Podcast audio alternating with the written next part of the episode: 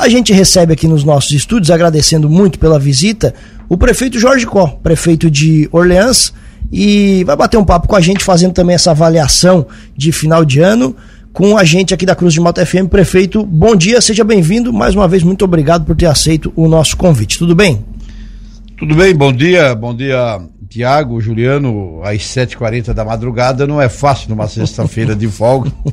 Eu disse, eu vou fazer sacrifício. Se tiver é, no escuro, eu vou acordar no escuro mesmo às 7h40. Mas, prazer para nós retornarmos aqui no último start do ano, a última sexta-feira é, a última semana do ano e sabendo que realmente a gente vai, vai estar aqui conversando alguns assuntos sobre a administração municipal. Um ano bom, um ano positivo, um ano feliz para nossa administração. Não fosse as chuvas, e aliás, as chuvas atrapalhou toda Santa Catarina, todo o Brasil. Então, o único senão da nossa administração em Orleans, aqui em Lauro em qualquer município do Brasil, foi o excesso de chuva de 12 meses, nós tivemos a quatro, apenas quatro meses de tempo bom, de tempo de sol, tempo que permitia que nós pegássemos as máquinas, fôssemos para as ruas trabalhar. E não tem. Quando chove, você não consegue trabalhar. Eu tenho o exemplo dos agricultores. Os agricultores também reclamavam, não conseguiu plantar, não conseguiu colher, a maioria da mercadoria apodrecia no paiol é, o próprio fumo. Então, na verdade, foi um ano ruim em relação ao excesso de chuva. Se não fosse isso, com certeza nós estaríamos muito bem é, como fomos anos anteriores. Mas uma questão que também atrapalhou todos vocês, e a gente já inclusive conversou também com o senhor sobre isso, queda de arrecadação. A situação para 2024 e o que, que foi feito nesse ano para tentar contornar essa situação. Ô Tiago, a queda da arrecadação aconteceu na metade do ano, mês de julho, junho, eh, setembro e agosto. Lá nós estávamos preocupados. Houve um movimento pela CNM no Brasil, chamando a atenção do governo federal que ia continuar como estava, os municípios chegariam no final do ano com mais de 80% no vermelho. Naquele período, 51% dos municípios estavam no vermelho. O governo mandou um projeto de lei para a Câmara fazendo uma compensação, dizendo de que todos os municípios que tiveram queda de arrecadação seriam compensados com dinheiro da União. Assim o fez. Então, mês de julho, agosto, setembro foram três meses ruins na queda de arrecadação, mas agora, em novembro, o governo recompôs, é, recompensou, compensou as nossas perdas. Quando nós compensamos as nossas perdas, chegou agora, hoje, que é dia 28, que é o último decênio é, que o governo vai pagar o FPM, ele vai pagar com 1,43% a mais do que o de 22. Então, com esse 1,43 a mais, nós não perdemos nada durante o ano de 2024 do FPM. Por mais que nós reclamamos lá atrás, por mais que tinha prefeitura no vermelho, o governo pegou o dinheiro do caixa dele, recompôs, empatou, ninguém perdeu nada passado setembro, outubro, novembro, agora, quando nós chegamos no último mês do ano, tudo que o governo nos repassou deu o equilíbrio. Exatamente o que nós arrecadamos no ano passado foi o que nós arrecadamos esse ano. Então, não podemos chorar por falta de queda de arrecadação. Claro que alguns prefeitos vão reclamar, não fizeram sua parte, não fizeram seu dever de casa, gastaram mais. Isso vai acontecer. Mas querer dizer de que o FPM do ano passado, que foi tantos milhões, o desse ano foi exatamente com 1,43% a mais. O ICMS é a mesma coisa. O ICMS é o imposto de correlação à mercadoria do Estado, aonde o governo estadual ele arrecada todos os impostos mensal, repassa mensalmente para as prefeituras e também não tivemos quedas. Então, a gente pode dizer que chegou agora, no último mês de dezembro, estamos felizes pagamos nossas contas, equilibramos, fizemos o controle fiscal, arrecadamos exatamente aquilo que era previsto no início do ano. Então, nada a reclamar. E ainda sobre esse assunto nessa linha, prefeito, a questão dos, do, das medidas tomadas para a economia, uma delas a questão da diminuição do horário de atendimento. Vocês estão de folga essa semana, me, é, volta em, em, qual, em, em qual horário? Não? Semana Lá no mês de setembro, quando a gente percebeu a queda da arrecadação o projeto de lei da compensação, algumas medidas têm que ser tomadas,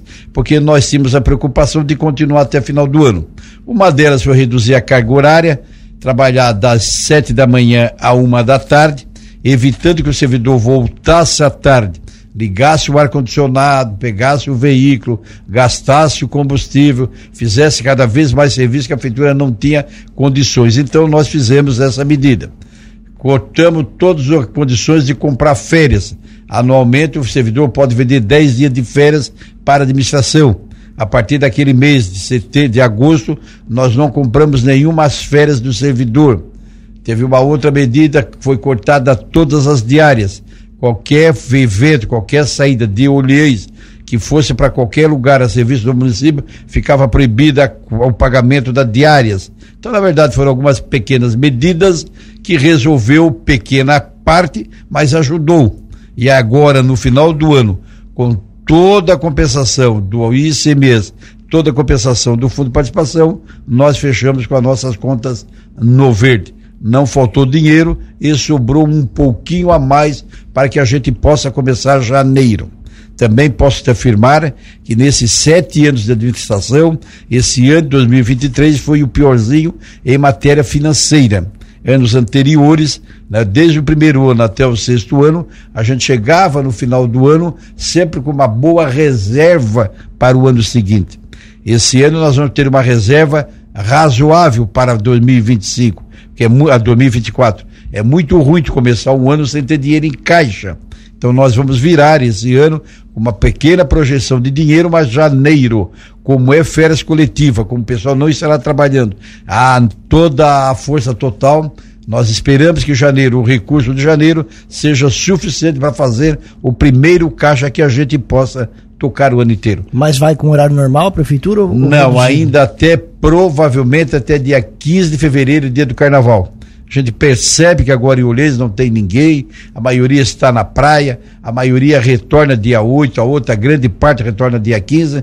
Então nós vamos deixar provavelmente, não estou afirmando, mas a minha vontade é no dia 15 de fevereiro, domingo, na terça-feira de carnaval, quarta-feira voltar o tempo normal para todos os servidores para oferecer o melhor serviço.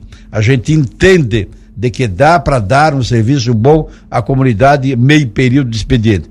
Mas é muito melhor tu ter uma prefeitura aberta o dia inteiro. Se bem que prefeitura aberta o dia inteiro é gastar recursos o dia inteiro. É investimento. O pessoal procura cada vez mais serviços. Cada vez mais a máquina trabalha. Cada vez mais o homem trabalha. Cada vez mais o posto de saúde não é fechado nem nesse período. Mas a administração, a infraestrutura, a agricultura, a FAMOR, esse serviço que diariamente a gente consegue entregar, cada vez mais eles vão querer. Então é essa avaliação que nós vamos fazer. Eu sei que faz parte de um pacote de medidas, como o senhor falou, mas aqui nós somos muito críticos com essa situação de horário reduzido, né? A gente acha que é uma economia ínfima perto daquilo que do, do, do, do serviço ou pela falta de serviço oferecido à população, a falta de atendimento. Quanto que de fato isso economiza? Quanto que vocês conseguem economizar diminuindo Tiago, eu vou fazer a avaliação no final do ano. Foi de, a partir de setembro que a gente fez a avaliação. Há um outro aspecto que o nosso regimento interno, né, a nossa lei do funcionário, ela diz que você trabalha oito horas com um intervalo de uma hora e meia.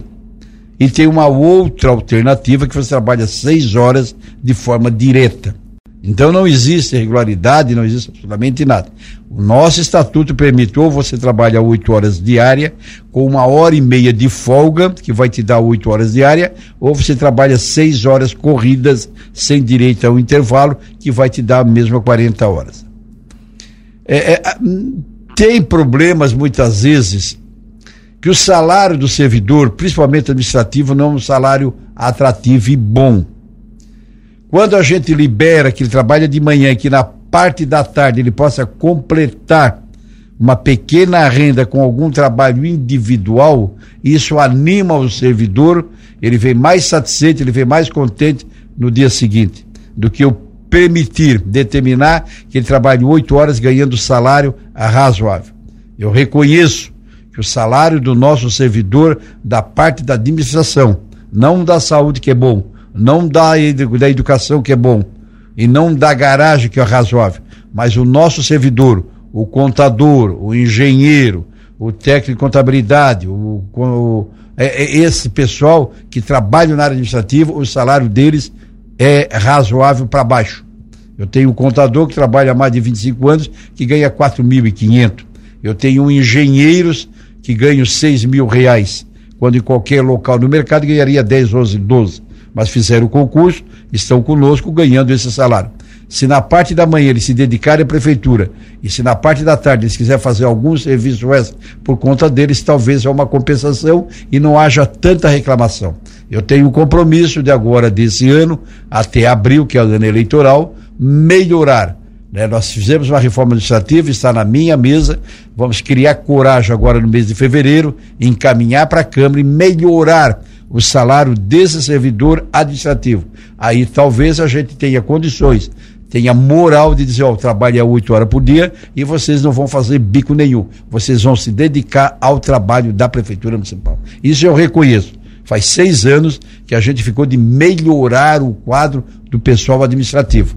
Eu tenho uma visão salarial de muitas pessoas, mas querer que um contador meu ganhe 4.500, querer que o engenheiro ganhe 6 mil, querer que o pessoal da, da o, nós temos lá da FAMOC ganhe 4.200, querer que o nosso é, técnico de, de, de, de contabilidade ganhe 3.800. Então é muito baixo. Então eu preciso, esse ano, da nossa administração, último ano, melhorar o salário administrativo. Os demais estão bons. Há reclamações? Há, mas não tanto quanto o pessoal da área administrativa. Prefeito, sétimo ano já de administração, o senhor tem uma larga experiência. Os problemas do município de Orleans, os maiores problemas, sempre saúde, estrutura, basicamente é isso. O que, que tem de, de, de, de situação eu, a melhorar? Eu ficaria na saúde em que pese a nossa saúde ser muito boa. Não tiveram mais problemas com médicos? Não, hoje nós temos nove médicos contratados, lotados nos nove SFs. Alguns médicos da cidade de Orleans residentes na nossa cidade, e isso ajuda muito. Além de nós termos nove médicos trabalhando diariamente nos postos de saúde, nós temos um médico trabalhando na Fundação Hospitalar como plantonista.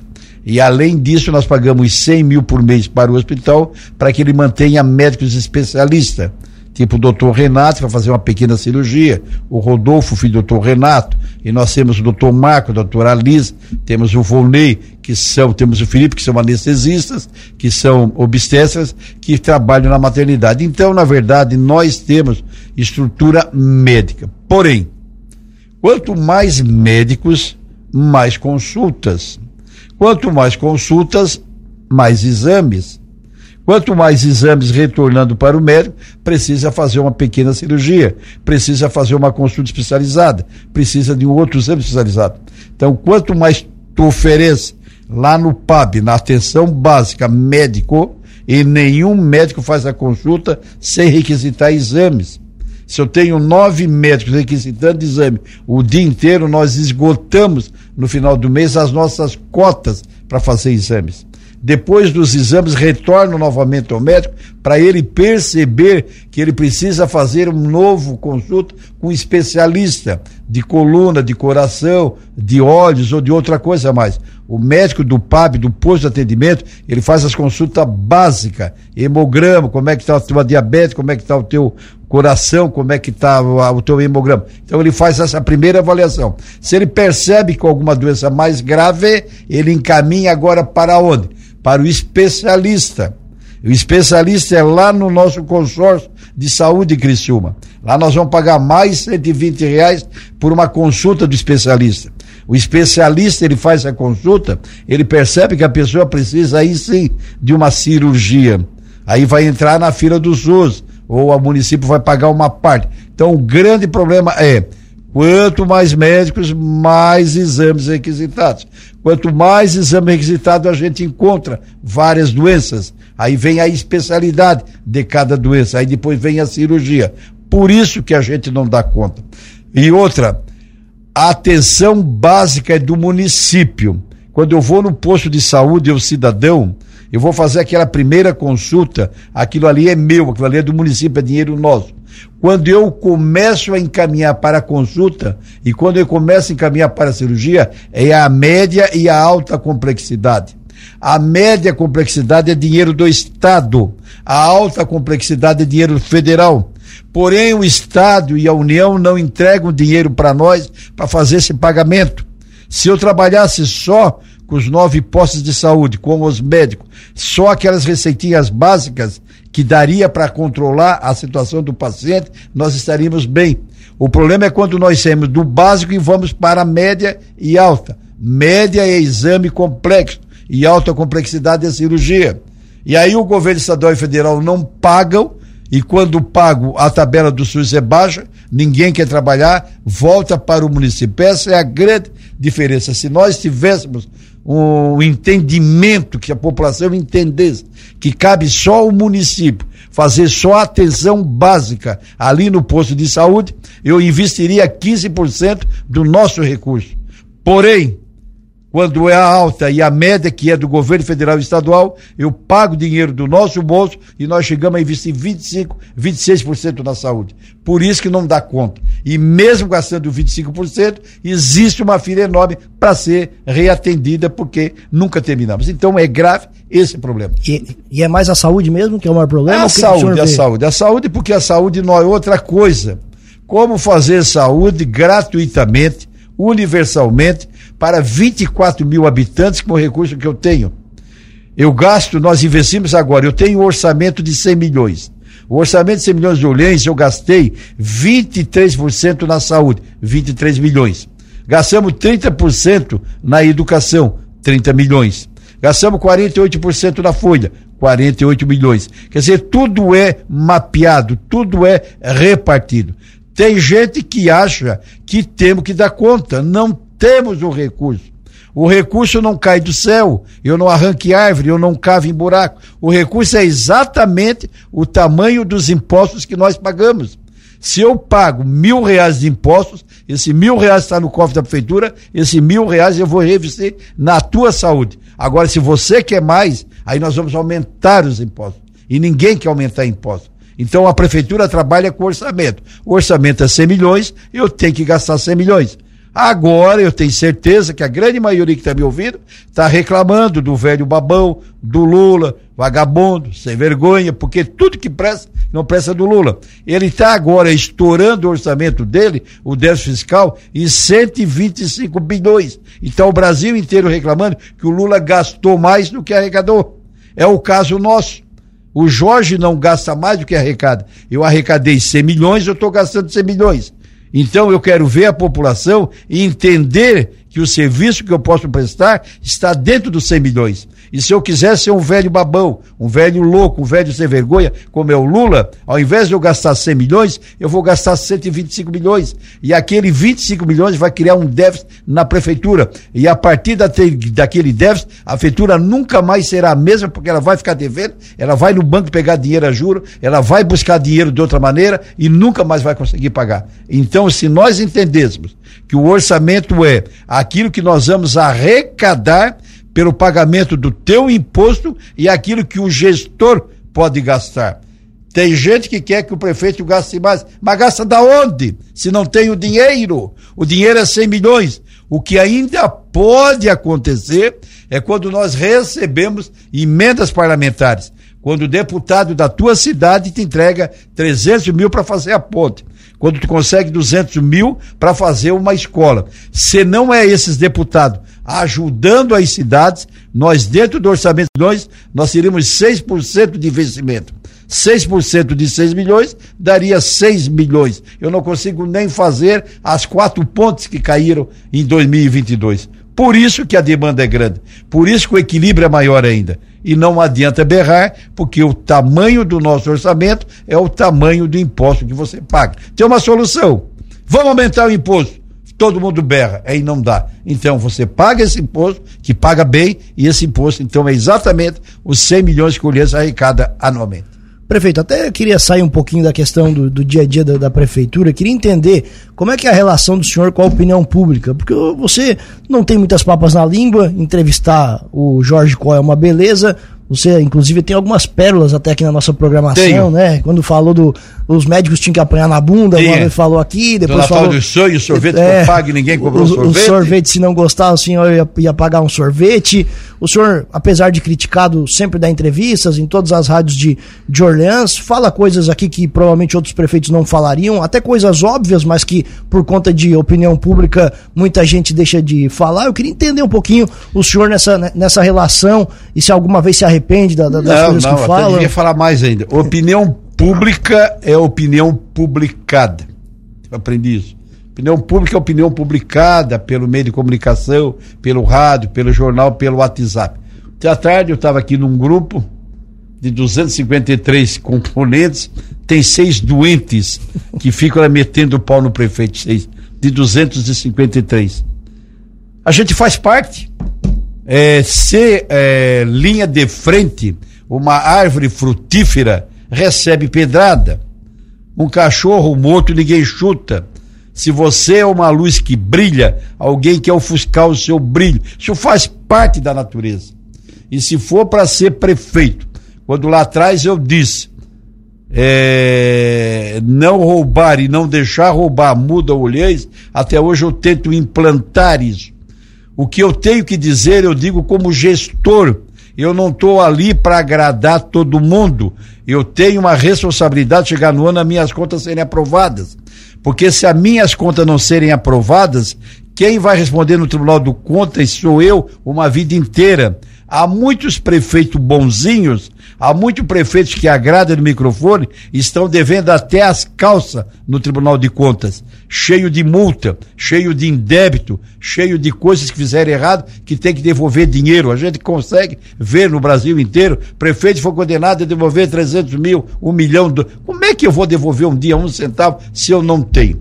Então, como eu não quero me enrolar com o Tribunal de Contas, eu tenho que administrar com o que eu tenho, se agrada ou não agrada. Eu fui candidato à reeleição na primeira, na primeira vez, exatamente com o mesmo tom.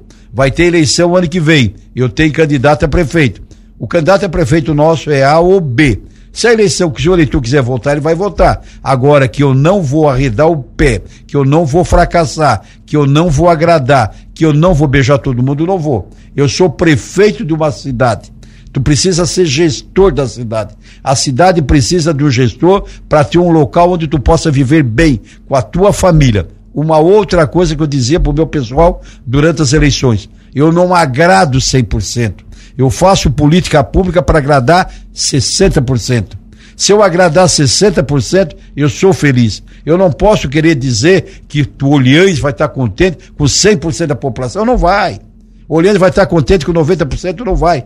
60%, 57%. Se nós fizermos a administração que 57% está satisfeito, eu já estou muito contente. Mas como é que o senhor lida com as críticas? Porque, assim, parece que o senhor lida muito bem com essa situação. A gente, às vezes, critica, faz perguntas, o senhor é sempre muito tranquilo nas respostas. Apesar de pessoas públicas deveriam entender isso, muitas delas não entendem. Como é que o senhor lida com essas críticas? Porque uma das condições do sucesso é não agradar a todos. Eu já dizia Joe Frederico Kennedy, se você quer ter sucesso, não agrade a todos. Eu não quero agradar a todos, eu quero agradar uma parte da população. Eu tenho limite, eu sou ser humano, eu tenho que controlar alguma coisa, eu tenho que dizer não. E dizer não, eu digo não, por quê? Porque se eu disser sim, a prefeitura não tem recurso. Se eu disser sim, a pessoa vai embora com a esperança e vai ser uma promessa, uma mentira. Há muita gente ainda hoje, candidato ou prefeito, que quer agradar, não, tá bom, eu vou ver, não. Não, não tem. Ah, doutor, eu preciso fazer lá na minha estrada lá uma ponte. Não vou fazer a ponte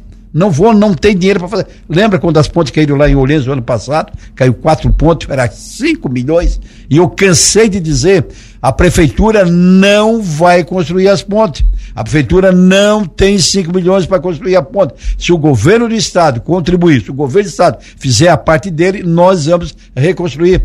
E aí levei pau primeiro mês, segundo mês, um ano e meio. Teve até vela acesa lá na, na ponte da Brusca. Vai começar segunda-feira agora. Mas se dependesse da prefeitura, a prefeitura não vai fazer a conta, a ponta, porque não tem dinheiro. Então não tinha dinheiro, tinha que esperar. Esperamos um ano e meio. O governo liberou agora em agosto 4 milhões 750. Agora nós vamos fazer a ponta. Mas nesse ano e meio, estou levando no pau o dia inteiro. Ninguém acredita que vai sair a ponte, que é uma vergonha. Um ano e meio, um prefeito não consegue. Não, não consigo, sabe por quê? Porque não tem dinheiro. Eu não tinha como tirar dinheiro da prefeitura para fazer a ponte. Ou o dinheiro do Estado vinha, que era obrigação nossa, ou eles iam fazer em cima da ponte de madeira, como passaram até agora, e oito vezes a ponte da Brusca foi destruída. Mas ontem eu ainda dizia no grupo, eu vou inaugurar essa ponte em maio do ano que vem. Nem quero que vocês vão lá. Vocês que estão metendo o pau, vocês que fizeram aquele parabéns, que cantaram parabéns, nem precisam ir lá.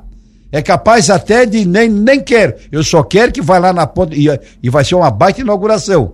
Eu só quero que vá lá na ponte quem acreditou. Vocês fofoqueiros, vocês que ficam aí o dia inteiro coleteando, que não fazem nada para melhorar, nem quero lá na ponte para nem acontecer nada. A ponte da colonia a mesma coisa. Reclamaram 30 dias, eu sei que foi difícil, mas eu fui obrigado a interromper a ponte da colonia, que se estivesse passando todo dia, ia desbarrancar cada vez mais, o prejuízo seria maior. Em vez de 30 dias, seria 90, quase meio ano. Agora, ontem, três e meia, abemos ponte. Já temos ponte da colonia passando. E agosto do ano que vem, dia 30 de agosto, vamos entregar a ponte da colonia para a população de Lauro Miller, Oratório, a colonia, o Tirão Cumprido. Aí sim teremos uma grande ponte. A gente está conversando com o prefeito da cidade vizinha de Orlando, Jorge Có, que gentilmente está aqui nos nossos estúdios batendo esse último papo do ano, fazendo a avaliação de 2023. Prefeito, a relação de executivo e legislativo no município vizinho de Orleans, como é que, como é que está? Boa, nós somos em 11 vereadores, comecemos com oito vereadores, contar três. Aí nós estávamos com oito, daí teve um vereador do PP que acabou sendo da nossa base do governo, ser o nosso líder nos quatro primeiros anos. E agora, nos outros quatro anos, principalmente nos últimos três, ele acabou então saindo da nossa base de governo e acabou indo para a oposição. Que é o VAR. Então, que é o VAR, tu está dizendo. Eu só, não disse. Só tô dando os nomes. Eu não disse. E aí, então, ele agora está na base de, de oposição, juntamente com o vereador Oswaldo, aliás, o Walter Orben, que é do PSD, o Paulo Canevé, que é do PSD, e o, Robé, e o Romário, lá, o galego, que é do PSD. Então, na verdade, os três são uma posição normal, nada demais, eu concordo com eles. Afinal de contas, eles são vereadores, eles ganham 5.500 por mês, eles ganham para falar, eles ganham para defender, eles ganham para legislar, eles ganham para criticar. É só o que falta ganhar 5.500 por mês e não fazer nada, nem a favor e nem contra. Então, na verdade, até entendo que algumas críticas, que alguns discursos mais acalorados fazem parte do parlamento. Então não, não me importa. Então, para todos os efeitos, se tivesse que ter uma votação, em qualquer situação seria sempre 7 a 4. Sete da nossa situação, quatro vereadores do MDB e três do PSDB. E quatro da oposição.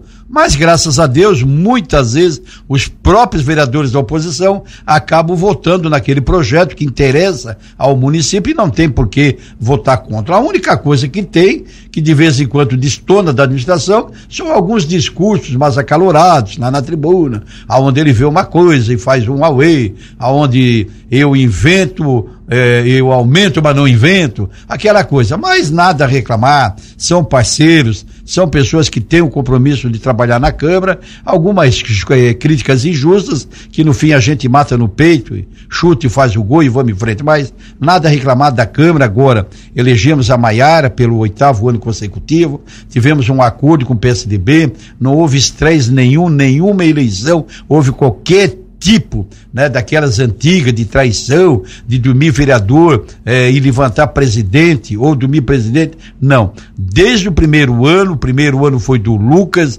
Librelato, me lembro, o segundo foi do Pedro Orbe, o terceiro foi da Mirelle, o quarto foi indo, então até hoje há um processo sucessório no MDB PSDB que não deu nenhum tipo de arranha, céu ou qualquer tipo de estresse. Tudo certinho, conforme aquilo que a gente havia combinado. Você considera que os vereadores de Orleans conseguem buscar recursos, vão até os seus representantes para trazer recursos para o município? Sim, nada a reclamar. O PSD, nesses últimos dois anos, através dos três vereadores, através do próprio Lucas, que é o presidente do partido, conseguiu bastante recurso. O deputado federal que mais entregou recursos para o foi o Ricardo Guide. Né? Depois do Ricardo Guide, nós temos o próprio Júlio, tem ajudado muito o Lucas, também entrega recursos. E aí o campeão de recurso mesmo, estadual, é o Vonei Weber, que é o nosso deputado ali de São Diário de Olhês, então o Vonei Weber fez uma grande quantidade de entrega de recursos, e aí de vez em quando cada deputado, 200 mil, 100 mil, cada qual vai buscar, vai ajudar. O Max Vieira também foi um grande parceiro da vereadora Mirelle, foi mais de um milhão que ele entregou em Olhês nos últimos dois anos para construir a rede feminina, então nós temos uma grande parceria com os vereadores. O único senão são os discursos acalorados que faz parte do parlamento. E os demais recebem para trabalhar. Estão trabalhando e eu não me importo por isso. Prefeito, uma questão mais pontual. O rotativo de Orleans ainda recebe muitas reclamações, o pessoal já se acostumou. Qual é a avaliação que o senhor faz? Tiago, são cinco anos agora em março. Março agora, Orleans é a única cidade do sul do mundo que teve coragem de implantar o estacionamento rotativo e de lá para cá ele 90% é aceito, 10% tem reclamações. Tem reclamações de pessoas que não querem ser totalmente corretas, eles querem sempre levar o jeitinho brasileiro, estacionar e não botar o cartão, estacionar e fraudar o cartão, estacionar e não preencher o cartão correto, daí as monitoras coitada das monitoras, ganham R$ 1.500 para ficar o dia inteiro no sol, para fiscalizar. Existe uma regra. A área onde você estaciona é pública. Esta área pública, quando você estacionar, o ver que você é obrigado a pagar estacionamento para o poder público. E tem gente que insiste em estacionar e não pagar. Então eu diria que 90% da população aceita de bom grado e 10% reclamam. Reclamo porque faz parte da natureza. Como dizia o meu velho, meu velho amigo Ratinho, 20% da população reclama de tudo. Porque é chata, porque é doente, porque é psicologicamente afetada, porque não gosta de nada, então reclama. Então, automaticamente reclamo. Mas não me arrependo. Eu estava pensando, vai chegar em março, eu poderia chegar não renovar com a empresa, deixar a bagunça voltar ao normal e que o próximo prefeito em 25 tivesse uma nova solução.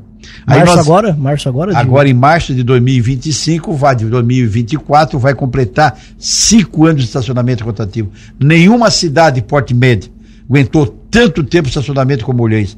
Criciúma teve vários problemas, recomeçou agora, e Sara começou a questão de 30, 40 dias. Braço do Norte, desde o primeiro ano, tentou implantar, não consegue. Então não é fácil. Não tem prefeito corajoso que implante o estacionamento rotativo, porque o desgaste é grande, o pau é grande. Porque cada vez que você estacionar, que você não tiver com cartão de estacionamento, você vai levar uma multa, uma, uma notificação, vai perder cinco pontos na carteira e vai pagar 195 reais de multa. É dinheiro. E tem gente que acha que está passando sem ninguém perceber, que não está sendo multado, mas com certeza muitas pessoas ao emplacar o veículo vão constatar uma multa de cinco pontos na carteira e 195 reais. Por quê? Porque não quer pagar o I-50, porque quer reclamar com o monitor. Ah, mas eu estacionei, só fui ali. Não existe, só fui ali. Não existe tolerância. O carro estacionou no momento que ele parou na vaga, a partir daquele primeiro segundo, ele é obrigado a ter o cartão no painel ou ter o erro rotativo. Aquele que estacionou, fui comprar um pão, fui comprar um cigarro, voltei em três minutos, babau, já foi. Você foi notificado com 15 reais. E se você não converter esse 15 reais em cartões, você vai levar uma multa de 5 na carteira e 195. Então, dessa maneira que alguém reclama mais, eu diria que 90% da população está contente. Outro assunto, prefeito, concurso público da área de educação. Quando vai ser feito o chamamento do, do das vagas?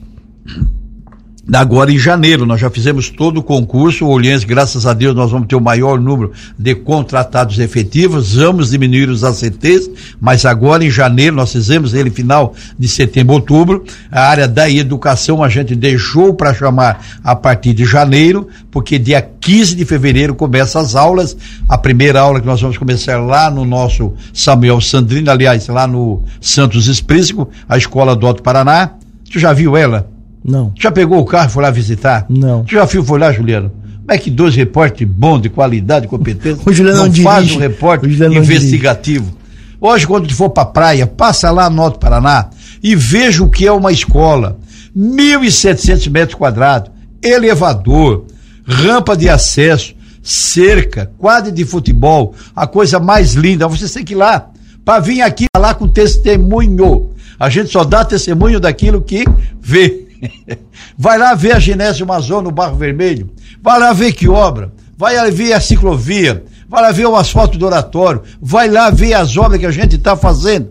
E aí as aulas começam dia 15 de, de, de fevereiro, lá no Samuel Sandrini, para 280 crianças. Então, realmente vai ser chamado a partir de início de fevereiro as pessoas que passaram no concurso em diversos cargos. Não querendo ser o chato da situação, Não. como o senhor falou dos 20% lá, mas algo da, da, da área da educação que chamou bastante atenção ultimamente, até repercutiu muito negativamente, foi aquela postura aí não sei, o senhor avalia pra gente, daquela, daquele funcionário com relação à matrícula de uma criança autista, que acabou rendendo muitos comentários, é, o vídeo viralizou nas redes sociais. Como é que o senhor lida com isso? Às vezes é um despreparo de um funcionário, é exagero. Como é que vocês resolveram a situação? Tiago, em momento algum eu dei qualquer entrevista ou a Maria sobre esse assunto. Nunca nós falamos nada. E o que é pior, a mãe não tem razão. Nós fizemos todo o procedimento, encaminhei para o Conselho Tutelar, encaminhei para o, Ministério Público, tudo que tinha que ser feito foi. A mãe estava com problemas, problema naquele dia, ela foi fazer a matrícula da sua filha e ela queria matricular a filha na primeira sala. A primeira sala tem 20 alunos. A nossa resolução diz que sala de tantos metros quadrados, 20 alunos, dois com excepcionalidade, dois com processo autístico. Já tinha dois. Mas a mãe, não, eu quero nessa sala. Aí a diretora disse: não, mas a senhora agora vai pegar uma outra sala com 20 alunos, com dois é, alunos com espectro autista. Não quis, fez um berreiro. E ela foi matriculada, a mãe assinou a matrícula, vai começar agora em fevereiro, normalmente como a mãe queria na parte da tarde. Porém, a mãe foi pegar uma rede social e na rede social a gente diz o que quer, diz tudo. A rede social ela empodera as pessoas. Empoderou em determinado momento aquela mãe. E aí deu no que deu.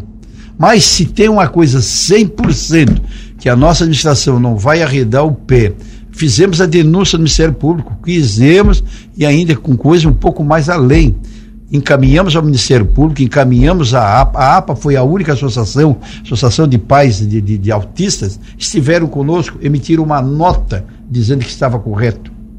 Ok? A APA emitiu uma nota dizendo que nós deveríamos dar todo o direito, e não, não criticou, apenas mostrando os direitos das pessoas autistas. O grande problema foi a repercussão da rede social da mãe.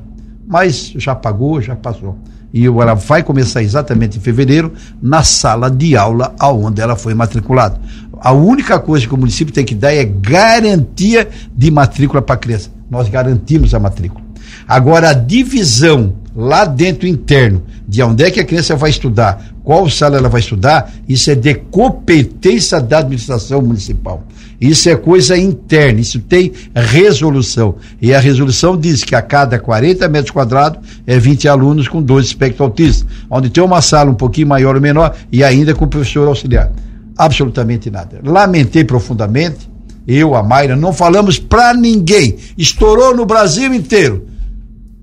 Só denegriu a imagem de Olhães e do estudo. Mas eu estou esperando a resposta do Ministério Público. O Ministério Público vai responder. Vai dizer que o município atendeu todas as exigências, que tinha direito. O, a, o lá vai dizer a minha coisa. Depois eu vejo o que, é que eu faço. Perfeito. Futuro político do Jorge Có. Como eu queria ser prefeito de novo. Pena que não.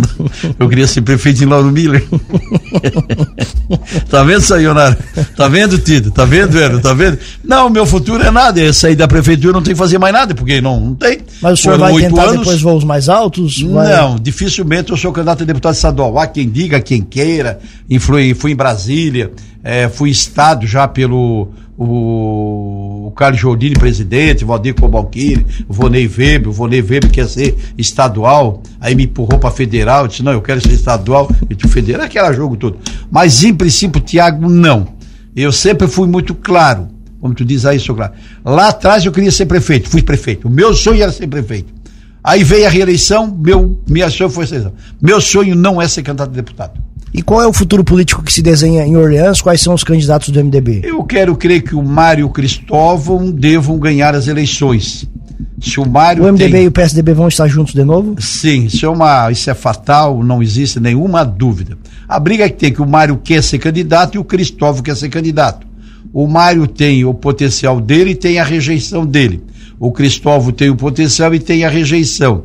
Se nós pegarmos fazer uma pesquisa dos dois, os dois devem se equilibrar no número de votos para cima ou para baixo. A rejeição de um é maior do que do outro. Nós fizemos um problema do Mário, o Mário é o nosso vice-prefeito, oito anos, tem o desgaste natural de uma vice-prefeitura, faz parte do desgaste natural de um candidato. O Cristóvão está conosco, também tem desgaste, porque começa a dizer que vai atender todo mundo da agricultura e não dá conta. O Mário teve o processo eleitoral do ano passado, que atrapalhou demais a candidatura dele, problema Lula e Bolsonaro. Então tudo isso é atrapalhado. Mas se hoje a gente jogasse os búzios em cima da mesa, ia aparecer Mário, prefeito e Cristóvão vice. Essa seria a nossa chapa ideal. Vamos fazer a pesquisa agora em fevereiro e ver se Mário e Cristóvão têm condições. Se não tiver, nós vamos insistir numa mudança. Vai ser o Cristóvão com vice do PSDB. Mas disso não sai. Os demais partidos podem bater cabeça, podem bater a cuca, é, o PP, o PL, o PSD, isso pode ser. Mas o MDB e o PSDB são oito anos de história. São 20 anos desde a época do Padilha e do Tom Marco. Todas as eleições nós tivemos junto. O nosso eleitorado já está acostumado. Seria uma ruptura e desnecessário para afetar o eleitorado dos dois partidos. Tu tem que ter partido, tem que ter sintonia para ganhar e administrar.